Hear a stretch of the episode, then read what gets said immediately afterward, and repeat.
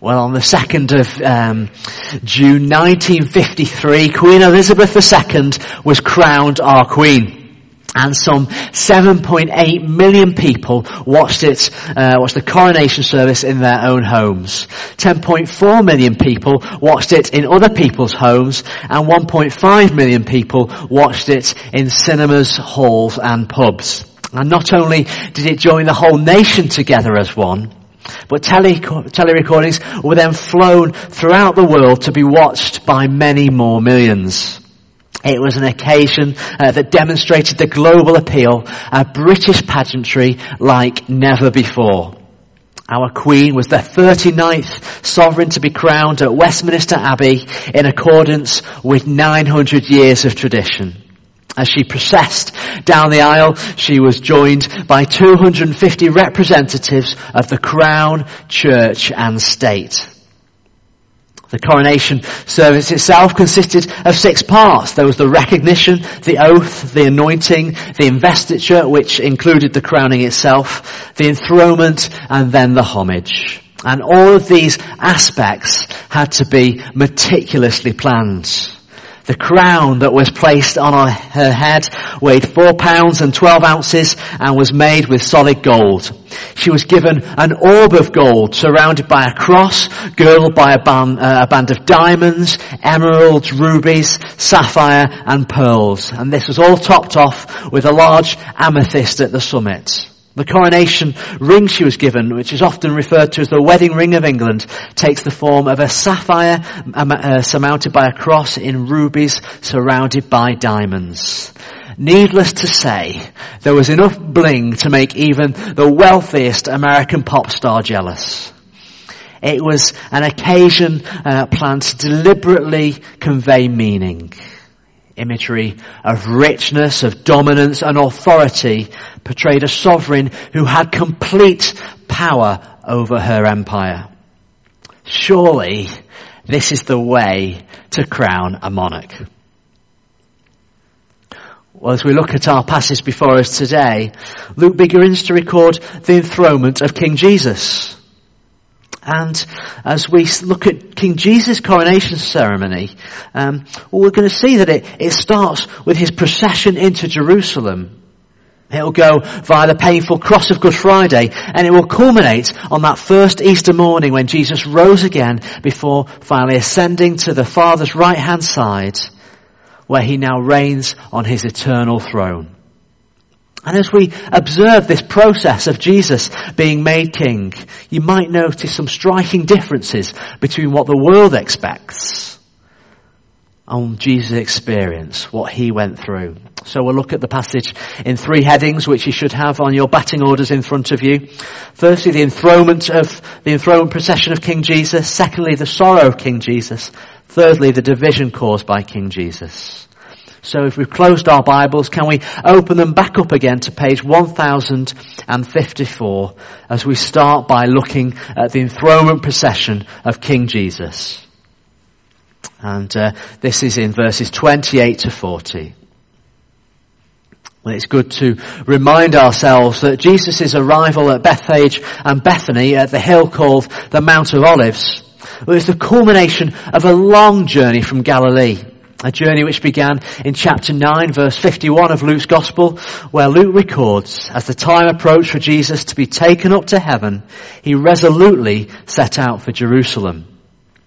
Along the way to Jerusalem, Jesus had spent time teaching his followers, and specifically his chosen disciples, what the kingdom of heaven is like. He taught them how to pray. He explained how to find the narrow door of God's salvation, and he explained the cost of following him. He's healed many from physical diseases, including some on the Sabbath day of rest, which has incensed many of the hardline religious leaders. And now Jesus is very close to his final destination, the cross. And he's got some very serious work to do. Although Jesus spent most of his life growing up in Galilee, it's now as he approaches the Mount of Olives catching first sight of the temple in Jerusalem, he knows he's really come home to the city of God to do the work of God that God has given him to do. You can see it on the screens in front of you. And you know, it's perhaps a bit like uh, when we go on holiday, as I did a couple of weeks ago. Uh, with my family to Cornwall. During the holiday, I was aware that there was work to be done when I returned, but I was able to push it to the back of my mind for a week. But then on the day when we were due to come back, uh, well, I woke up purposefully. I knew that we'd have to leave our cottage in St. Austell by 10am, and I knew that there was a, a six-hour drive in front of us. I'm sure you're familiar with this feeling because I know you've all been there. As you journey home, all the tasks ahead of you start churning over in your mind. And then for me, as I turned right, uh, the traffic lights off the A244 which takes you to Esher and into Milbourne Lane which takes you into Claygate itself. Well, I knew my home destination was in sight. My posture changed and I steeled myself for the work ahead of me. Not, I might add, that serving this church is anything like the sacrifice that Jesus went to on the cross. But I hope you get the point as Jesus looks across the Kidron Valley, which separates the Mount of Olives from the final climb up to Jerusalem, you can imagine him taking in a sharp intake of breath.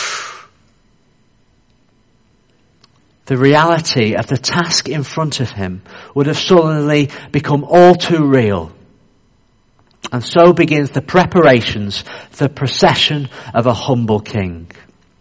In verses 29 to verse 31, Jesus sends off two of his disciples with some instructions to find a colt, a donkey that has never been ridden before. His disciples are to untie it and bring it to him. If anyone asks them why they are taking it, they are to reply, the Lord needs it. So the disciples go ahead to the village in front of them, which is probably Bethphage, and they find the colt tied up exactly as Jesus has described. And when the owners of the donkey question why the disciples are taking it, the disciples reply, just as Jesus has instructed, the Lord needs it. Well, the answer satisfies the animal's owners, and the disciples take it back to Jesus. They then throw their cloaks on the colt and put Jesus on it. Jesus' disciples are effectively enthroning Jesus, their Lord, by placing him on a donkey. It's not exactly the royal carriage you would expect. But it's now that Jesus starts to be recognized as the people's king. So as Jesus is processing along uh, the road to meet the crowds in front of him, they spread their cloaks in front of him. A tradition which goes to, back to the Old Testament when King Jehu was anointed king over Israel.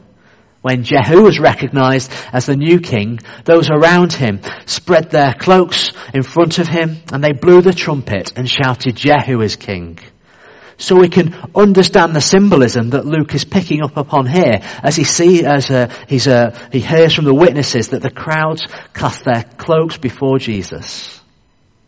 But the question is, why having walked this far from Galilee, does Jesus deliberately choose to process in, uh, to process into Jerusalem on a donkey? What kind of statement was he making? Because it, it certainly wasn't the most regal way to announce yourself as king. Well, the reason is Jesus needed to embody the kingdom he was ushering in. Jesus was fulfilling the prophecy that Zechariah had written about him 500 years prior to his entry into Jerusalem. Rejoice greatly, daughter Zion. Shout, daughter Jerusalem. See, your king comes to you, righteous and victorious, lowly and riding on a donkey, on a colt, the foal of a donkey. He will proclaim peace to the nations. His rule will extend from sea to sea and from the river to the ends of the earth. Well, at last, it's out in the open. Jesus making a bold and, uh, and public claim to be Israel's true Messiah and King. But only those with full eyes to see the full picture will notice the gentle and humble King he's claiming to be. You see, it's not for no reason that Jesus was about to enter Jerusalem during the time of the Passover festival riding into town on a young donkey that's never been ridden before, enthroned on an animal that was suitable for sacred and sacrificial purposes. But for now, the whole crowd of Jesus' disciples, they miss the point. They're too caught up in all the excitement, and who can blame them when they've remembered all the miracles that Jesus has performed? Most of them have set their minds on at last vanquishing the Romans, and so they're ready to follow a powerful king. So in verse 37, when Jesus comes near to the place where the road goes down the Mount of Olives, with the whole panorama of Jerusalem before them, the crowd of disciples erupts in spontaneous chorus of praise to God. Blessed is the King who comes in the name of the Lord, peace in heaven and glory in the highest. Well, 600 years prior to this, just before Israel was sent into exile in Babylon, the Old Testament prophet Ezekiel saw the glory of the Lord leave the temple in Jerusalem and depart eastwards over the Mount of Olives. And now could it be that as Jesus approaches Jerusalem westwards from the Mount of Olives, the glory of the Lord is at last returning home? Could it be that the Lord himself is returning to Zion? For in biblical thought, the true King of Jerusalem is God himself. It's hard not to get swept up in all the excitement, to worship God and to praise his glorious King. That is, unless you're a Pharisee. In verse 39, some of the Pharisees in the crowd say, Teacher, rebuke your disciples. For the Pharisees, this carnival atmosphere is a complete disaster on so many levels. Spiritually, Jesus is at least claiming to be God's Messiah, God's chosen and anointed king. He's verging on direct blasphemy.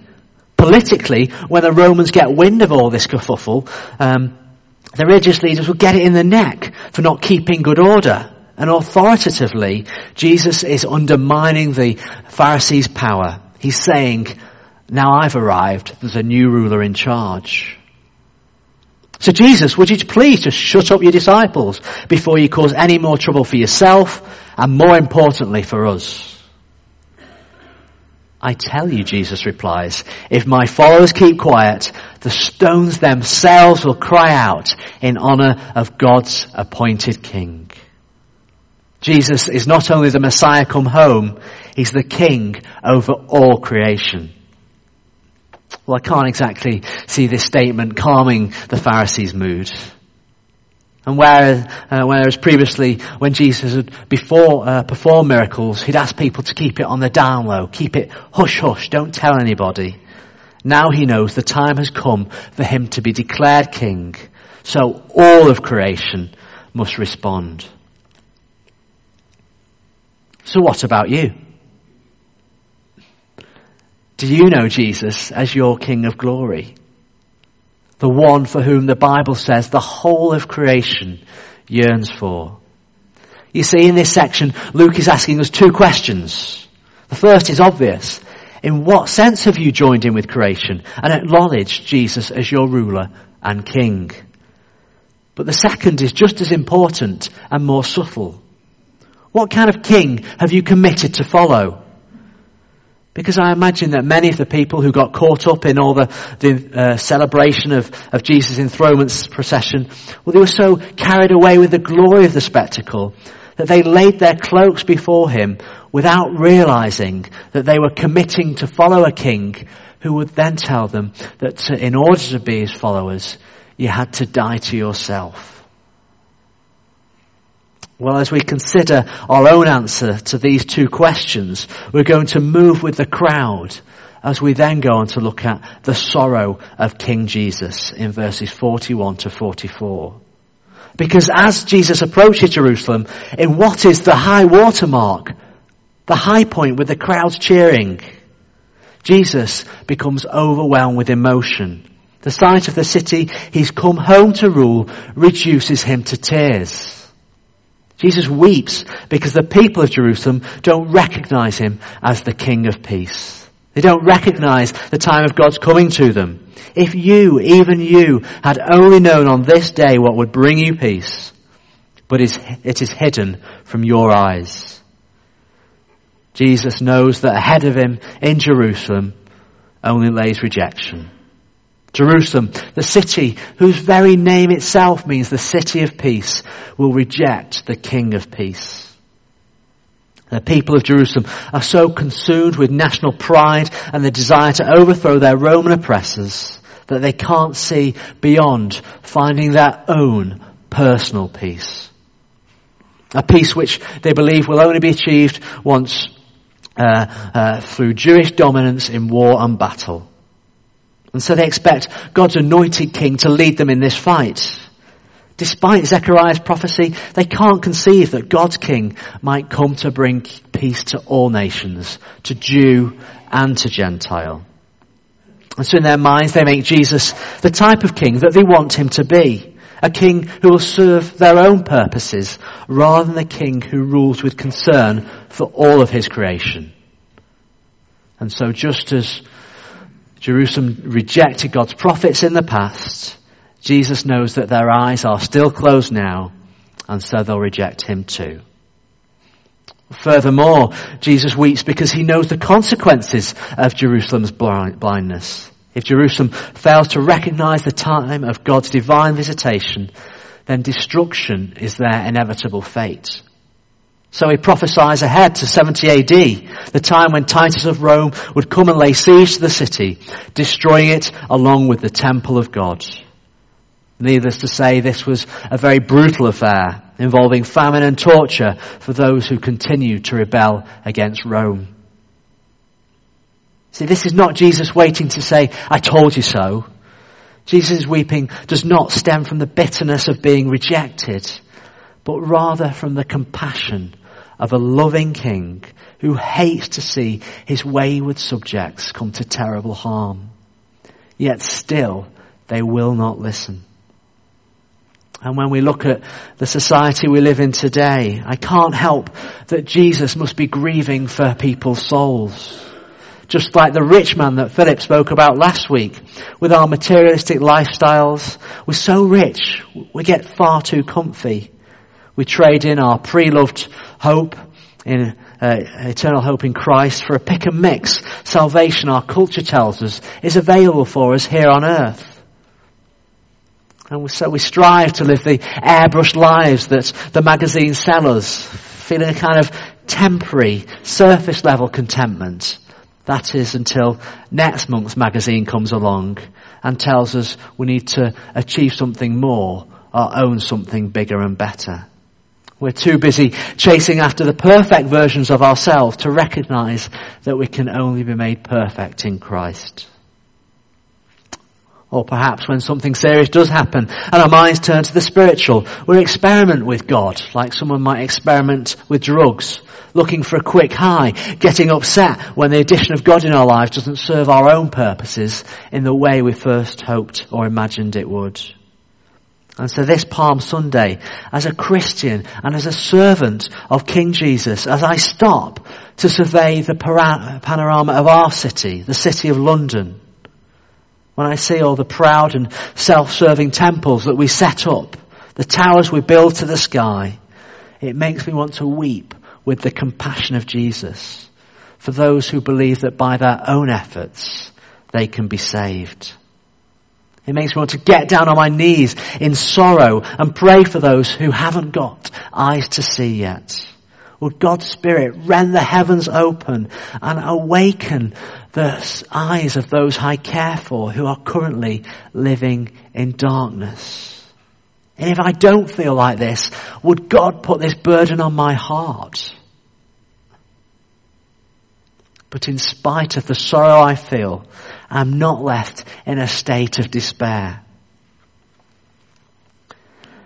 out of love for my king, I'm driven onwards to act. You see, even though Jesus knows he'll be rejected by those he came to die for, he still continues on to Jerusalem to fulfill his mission on earth. And as Jesus enters the temple courts in verse 45 onwards, we see the division caused by King Jesus. Jesus doesn't bury his head in his hands and accept the courts of God being, uh, temple being profaned. He comes as king to restore God's order. When Jesus sees that God's temple is no longer being honored as a place of worship and prayer and is instead being used as prime real estate for commercial enterprises, He's consumed with righteous anger. He drives out those who are selling, reminding all of those present that God's house is to be a house of prayer where all have the opportunity to seek God.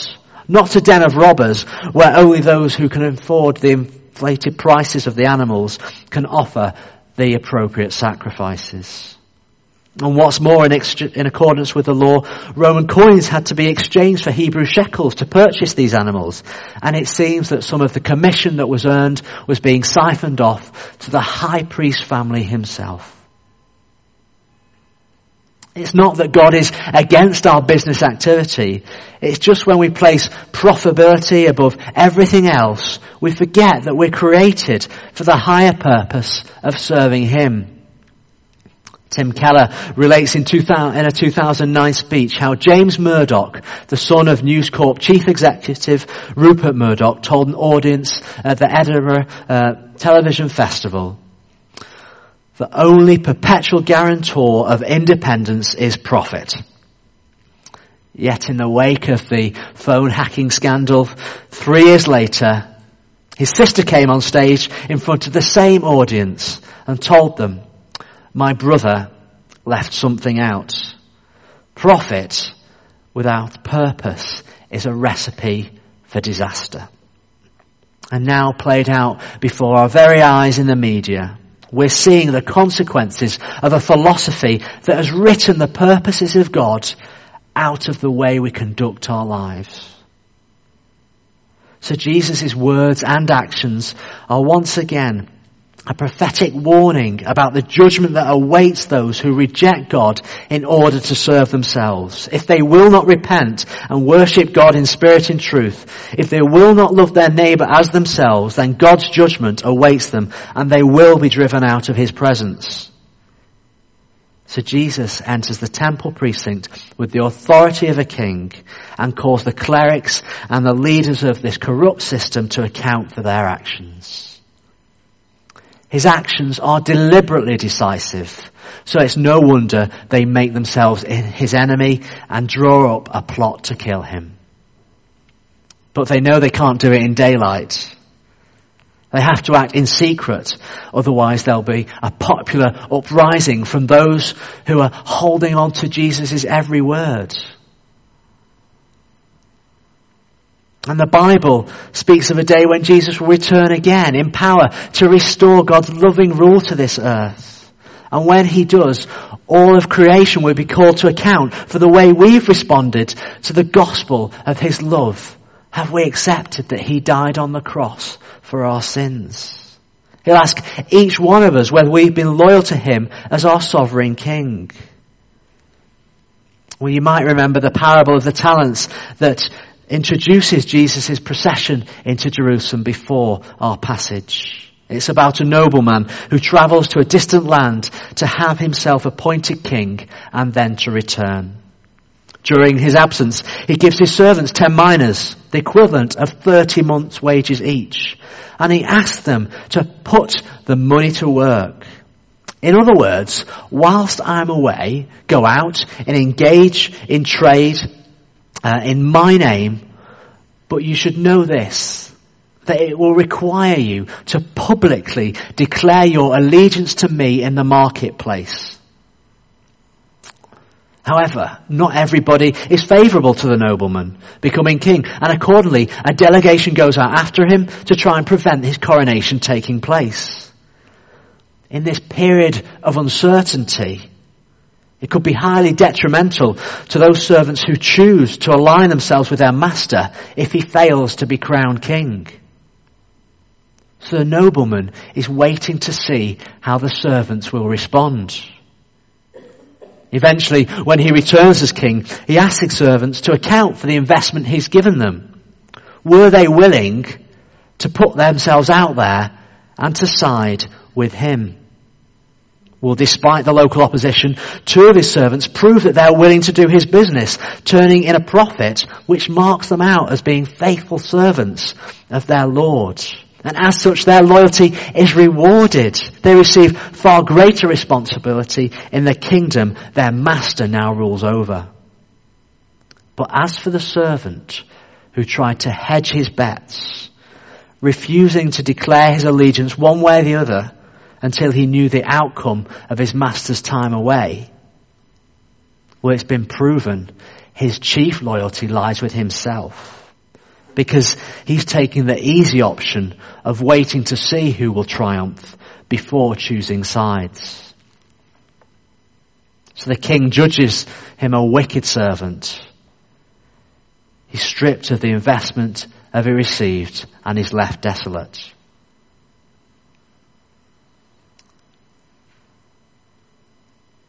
And today, this is the investment policy that Jesus uses with us.